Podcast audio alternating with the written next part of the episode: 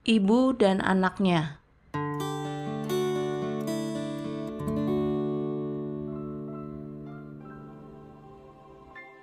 Gantinya tenggelam dalam pekerjaan rumah sehari-hari, hendaklah istri dan ibu rumah tangga mengambil waktu membaca, membuat dirinya mengetahui masalah-masalah umum untuk menjadi seorang sahabat bagi suaminya dan senantiasa berhubungan dengan perkembangan pikiran anak-anaknya.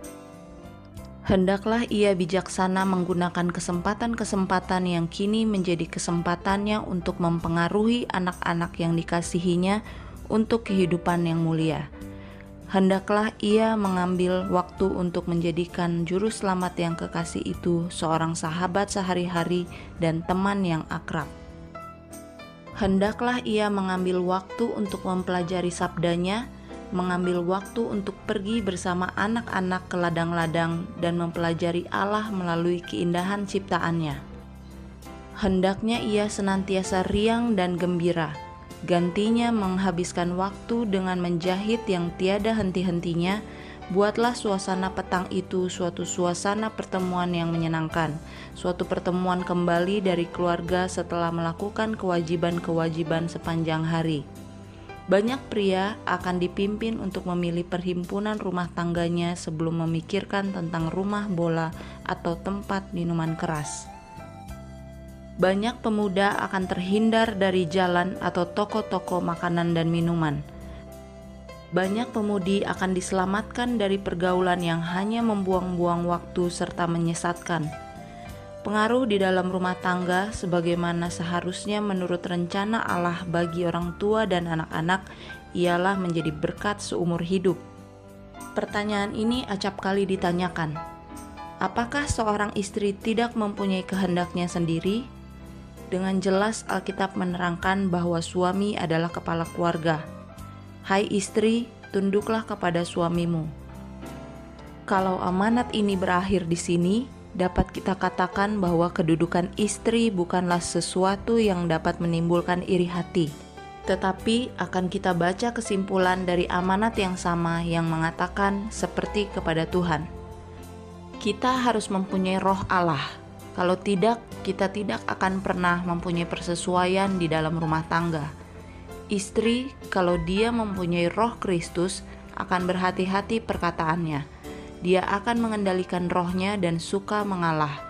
Dan sekalipun begitu, dia tidak akan merasa bahwa dia adalah seorang budak, melainkan seorang sahabat suaminya. Kalau suami adalah seorang hamba Allah, dia tidak akan bersikap sewenang-wenang dan menuntut yang bukan-bukan. Kita tidak dapat mendambakan kasih sayang dalam rumah tangga dengan terlalu banyak urusan, karena rumah tangga yang didiami Roh Tuhan adalah contoh mengenai suasana surga. Kalau seseorang bersalah, orang lain akan memperlihatkan kesabaran seperti Kristus dan tidak menghindarkan diri dengan kaku. Orang tua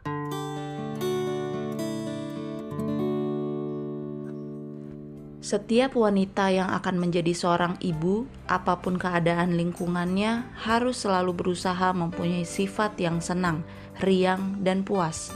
Dengan mengetahui bahwa untuk segenap usaha ke arah ini, ia akan mendapat upah 10 kali lipat dalam sifat fisik maupun moral dari turunannya. Ini belum semua. Ia dapat oleh tabiatnya membiasakan dirinya berpikir gembira, dan dengan begitu menumbuhkan satu keadaan pikiran yang bahagia kepada keluarganya dan pada orang sepergaulannya.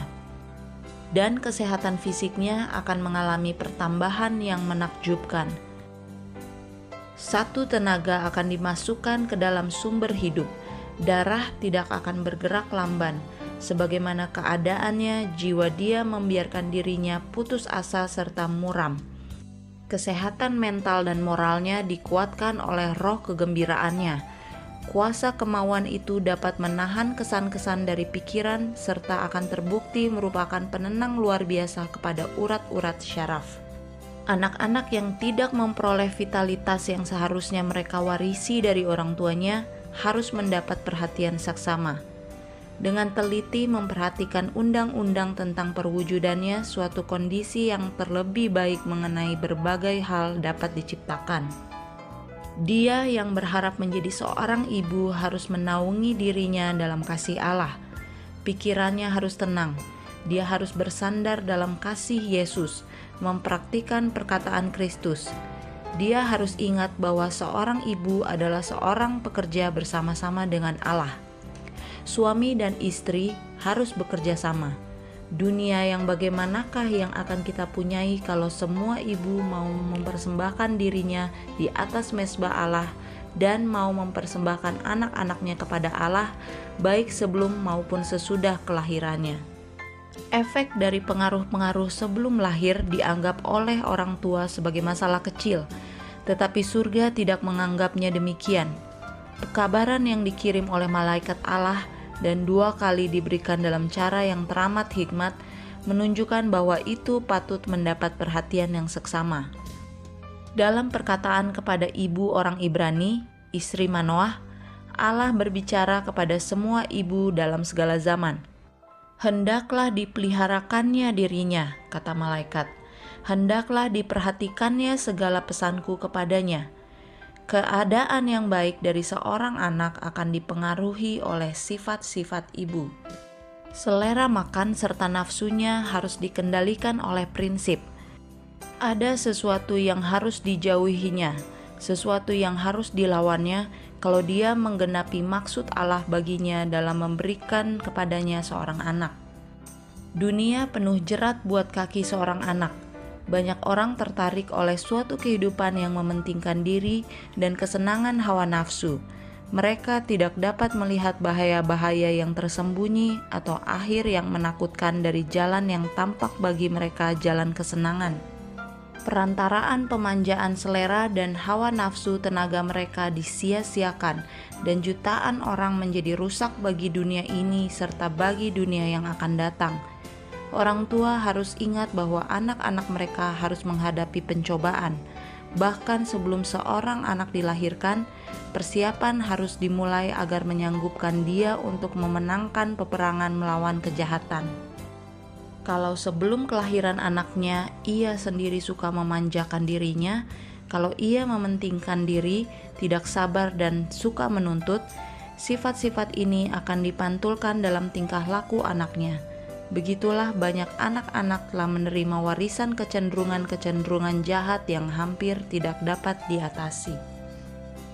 Tapi bila ibu tanpa ragu-ragu menaati prinsip-prinsip yang benar, bila ia bertarak dan suka menyangkal diri, kalau ia ramah, lemah lembut, dan tidak mementingkan diri, ia akan memberikan kepada anak-anaknya sifat-sifat yang baik dari tabiat yang sama anak-anak bayi adalah kaca bagi ibu di mana ia dapat melihat pantulan tabiat serta tingkah lakunya sendiri.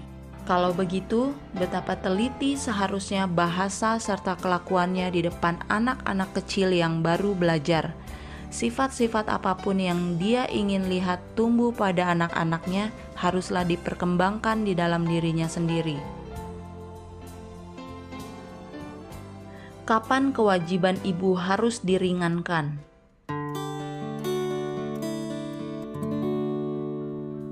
Adalah suatu kesalahan yang umumnya diperbuat, yakni dengan tidak membedakan kehidupan seorang wanita sebelum melahirkan anak. Pada saat yang penting ini, pekerjaan seorang ibu harus diringankan. Perubahan-perubahan besar terjadi di dalam tubuhnya. Tubuh memerlukan lebih banyak jumlah darah oleh sebab itu diperlukan tambahan makanan bergizi untuk diubah menjadi darah. Kecuali ia mempunyai makanan bergizi yang cukup, ia tidak dapat mempertahankan kekuatan fisiknya dan turunannya terampas dari vitalitas. Pakaiannya perlu juga diperhatikan dengan seksama untuk melindungi tubuh dari dingin. Dia tidak mempunyai daya tahan untuk memenuhi kekurangan dari pakaian yang tidak cukup kalau ibu tidak memperoleh makanan sehat dan bergizi cukup, ia akan kekurangan jumlah serta mutu darah yang baik. Peredaran tubuhnya kurang sehat, dan anaknya akan kekurangan perkara-perkara yang sama. akan ada ketidakmampuan pada turunannya untuk menggunakan makanan yang dapat diubahnya menjadi darah yang sehat untuk memberi makan kepada tubuh. Kesejahteraan ibu dan anak banyak tergantung atas pakaian yang layak dan hangat, serta sejumlah makanan bergizi. Sikap ibu yang menyusui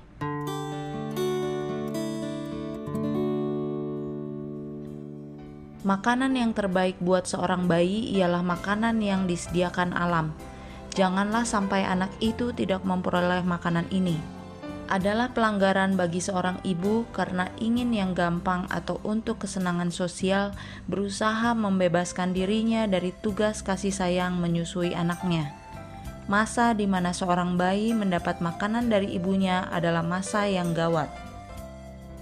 Banyak ibu sementara menyusui bayinya dibiarkan bekerja lebih dari kemampuannya dan memanaskan darahnya tatkala memasak, sehingga pemberian makan sangatlah terpengaruh bukan saja dengan makanan yang panas dari susu ibu, melainkan darahnya telah diracuni oleh makanan yang tidak sehat dari ibu yang telah memanaskan seluruh tubuhnya sehingga mempengaruhi makanan bayi bayi itu juga akan terpengaruh oleh kondisi pikiran ibu. Kalau ia tidak gembira, mudah marah, mudah tersinggung, memberikan celah kepada nafsu yang meledak, makanan yang diterima bayi dari ibunya akan menjadi panas. Acap kali menyebabkan gangguan perut, kejang, dan dalam beberapa peristiwa menyebabkan kejang-kejam dan sawan. Tabiat seorang anak sedikit banyak juga dipengaruhi oleh sifat makanan yang diterima dari ibu. Betapa pentingnya seorang ibu, sementara memberi makan kepada anaknya, harus memelihara suatu keadaan pikiran yang menyenangkan dengan kendali yang penuh atas dirinya. Dengan berbuat ini, makanan anak itu tidak terpengaruh dan roh tenang serta menahan nafsu yang ditempuh ibu dalam memperlakukan anaknya banyak pengaruhnya dalam membentuk pikiran bayi. Kalau bayi itu bersifat gugup dan mudah berang, kelakuan ibu yang teliti tidak tergesa-gesa akan mempunyai pengaruh yang menenangkan dan memperbaiki, dan kesehatan bayi itu akan banyak diperbaiki. Ketetapan dalam perawatan kasih sayang.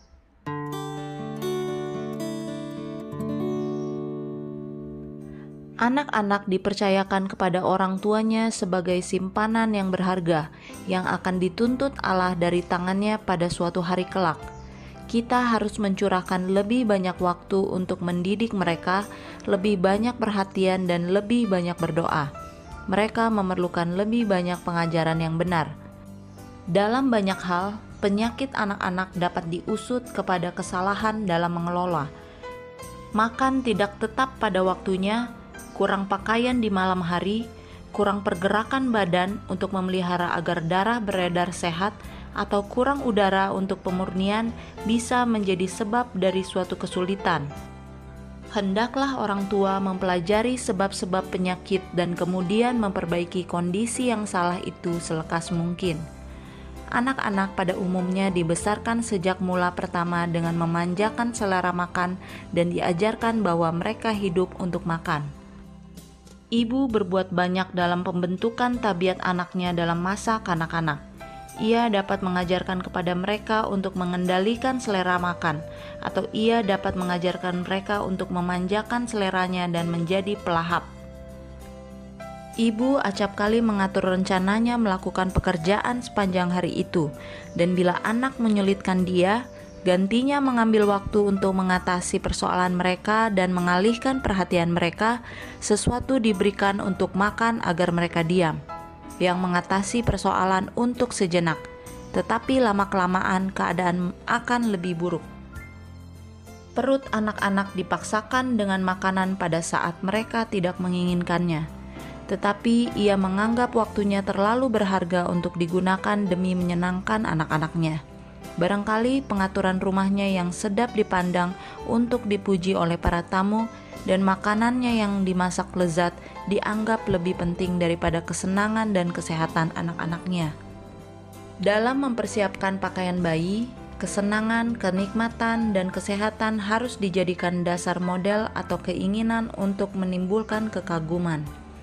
Ibu hendaknya tidak menggunakan waktunya untuk menyulam dan membuat pakaian-pakaian kecil yang mencolok, sehingga memberatkan dia dengan pekerjaan yang tidak perlu dengan mempertaruhkan kesehatannya sendiri dan kesehatan anaknya.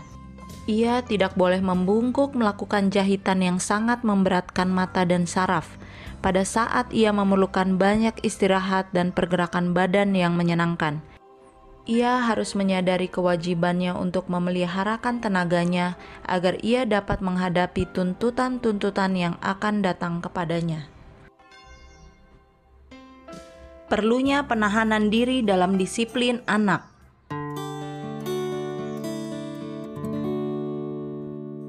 Dalam mendidik seorang anak, ada waktu-waktu di mana kehendak ibu yang tegas, matang menghadapi kehendak anak yang tidak masuk di akal serta tidak disiplin. Pada saat yang demikian, perlu kebijaksanaan besar dari pihak ibu. Oleh pengelolaan yang tidak bijaksana, oleh paksaan yang keras, kerusakan besar dibuat pada anak itu. Setiap kali krisis ini harus dihindari, karena itu berarti satu pergumulan yang berat buat ibu maupun anak tetapi sekali krisis yang demikian ditangani, anak itu harus dipimpin untuk menyerahkan kemauannya kepada kemauan yang lebih bijaksana dari orang tua. Ibu harus menjaga dirinya di bawah pengendalian sempurna, tidak melakukan apa-apa yang akan membangkitkan pada anak itu satu roh melawan. Dia tidak boleh memberikan perintah dengan suara keras.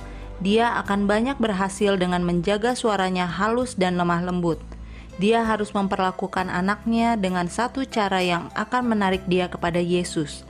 Dia harus menyadari bahwa Allah adalah penolongnya, kasih kuasanya. Kalau dia adalah seorang Kristen yang bijaksana, dia tidak akan berusaha untuk memaksakan anak itu untuk menyerah. Dia akan berdoa sungguh-sungguh agar musuh tidak akan mendapatkan kemenangan, dan pada waktu dia berdoa, ia menyadari akan sesuatu pembaruan kehidupan rohani. Ia melihat bahwa kuasa yang sama yang bekerja di dalam dirinya juga bekerja dalam anak itu. Anak itu menjadi makin lemah lembut, lebih suka mengalah. Peperangan telah dimenangkannya. Kesabaran, keramahannya, kata-kata penahanannya yang bijaksana telah melaksanakan pekerjaannya.